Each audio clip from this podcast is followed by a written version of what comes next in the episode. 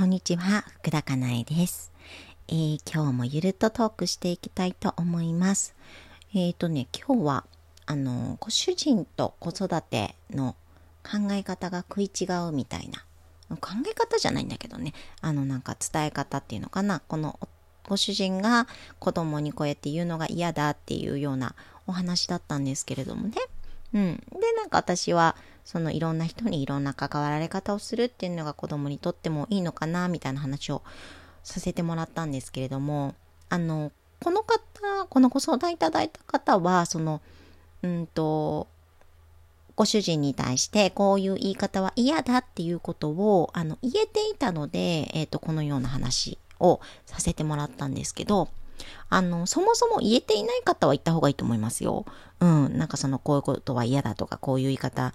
は、なんか私は悲しくなるとかね。うん。こういうふうに育てていきたいねっていうことは、うん。なんか話した方がいいと思うし、もっと言うと普段からそういう話ができた方がいいですよね。うん、こういうふうに思ってるっていうこと。そのなんかこう、不満とかじゃなくて、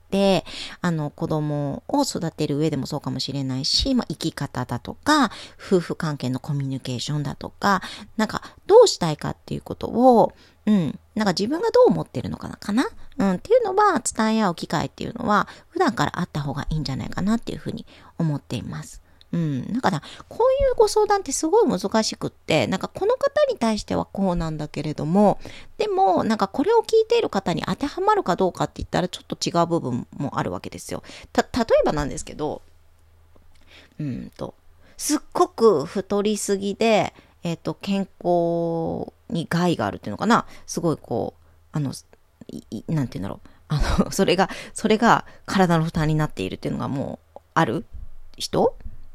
に対してのアドバイスと、えっ、と、すごくなんかもうガリガリで、あの、ご飯も食べていなくって、っていう方にするアドバイスって、なんか同じ食事のアドバイスでも違うじゃないですか。ね。なんか、そうなんだけど、こういうなんかラジオトークの収録とか、あとは、まあ、インスタとかもそうなんだけれども、その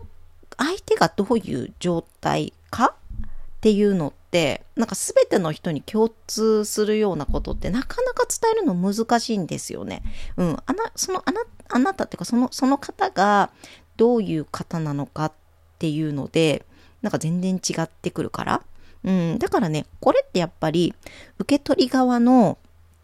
あの、私も含めですですけどね、私が受け取る側だとするのならば、受け取り側が、受け取る側が、あの、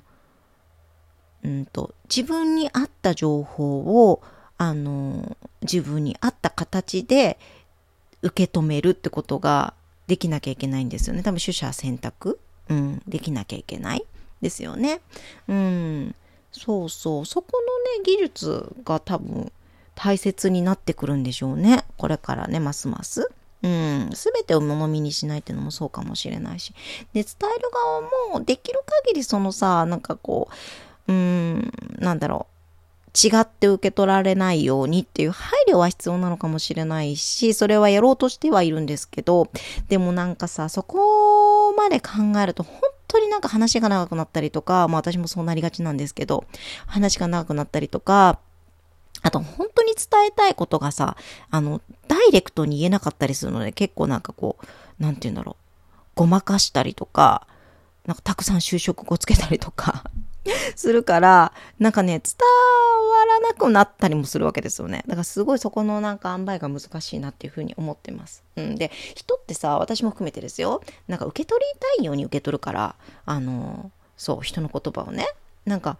本当になんか、え、なんか相手からしてみると、てかその言った人からしてみると、え、そんなこと言ってないのにな、みたいなことをになるわけですよ。うん、本当によくある。で、これはね、別にその人が悪いとかではなくて、もみんなにあるとこことだから。うん。例えば私が講座で、あの、こうこうこうこう、わわわわって喋ったとしますよね。で、その講座を受けた人が、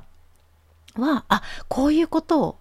あ、なんかこう、あ、こういうことなんだ、みたいなことを思ったとするじゃないですか。で、それをブログを書くじゃないですか。ブログを書くとするじゃないですか。ブログとかね。まあ、インスタとかもそうかもしれないけど。で、金井さんがこうやって言ってましたっていうふうに書くとするじゃないですか。それをね、読むとね、いや、そんなこと言ってないのになってことって結構まあまああるんですよ。で、それはその人が悪いわけでも全然なくって、もうもちろん私が悪いわけでもなくって、あの人ってやっぱり受け取り太陽に受け取るし、そう、その言葉を表現するっていうのも、その人人の解釈でその人の語彙の中で表現の仕方の中でするわけなのでやっぱそこってさ違いが出るわけですよね。だからなんかちょっと私最近は講座とかでもあの金井さんがこうやって言ってましたって書くことはちょっとできればやめてもらいたいですっていうふうに伝えていてでただねなんか金井さんが言ってましたっていうふうに書かなければ全然いいんですよ。使ってもらっても。だから私が言ってたことをそっくりそのままどっかで発信するとかね全然 OK にしてるんです私。そうそうそうな。むしろそれで救われたっていうふうに感じてくださっているのならば、あの、それをたくさんの人にね、広げていっていただけたら、なんかすごく、ものすごく嬉しいなとも思う。なんだけれども、私がこういうふうに言ってましたってなると、なんかちょ、ちょっと違うんだけどな、ニュアンスとか、なんか、金井さんにこうやって言われましたっていうのと、あ、ちょ、ちょっと違ったんだけどな、みたいなことって結構あるので、そうそうそうそう、ね、だから私も気をつけるようにしてますけど、言っちゃう時あるからね、なんかこう、そう、だから私も強く言えない部分もあるんだけど。そう、自分、なんかその、誰かさんがこうやって言ってたってことを、そう、なんか例に出すとかね、そういうことがさ、うん、だから必ずしもないとは言えないから、うん、一応なんか私はこういうふうに受け取ったみたいなことを間に入れたりはするんだけれども、そうそうそうね。うん。そうなんですよ。ね、受け取りや、太陽に受け取るからね。そう。そう。で、なんかそうそう。で、そうそうばっか言ってる。あの、アドバイスとかも、なんかね、あのー、なんて言うんだろうな。自分がいいなと思ったものだけ受け入れていいと思いますよ。絶対にそうしなきゃいけないってものでもないし、うん、そうそう、そこも選んでいいと思います。あと、その、なんだろうな。こうやってなんかその、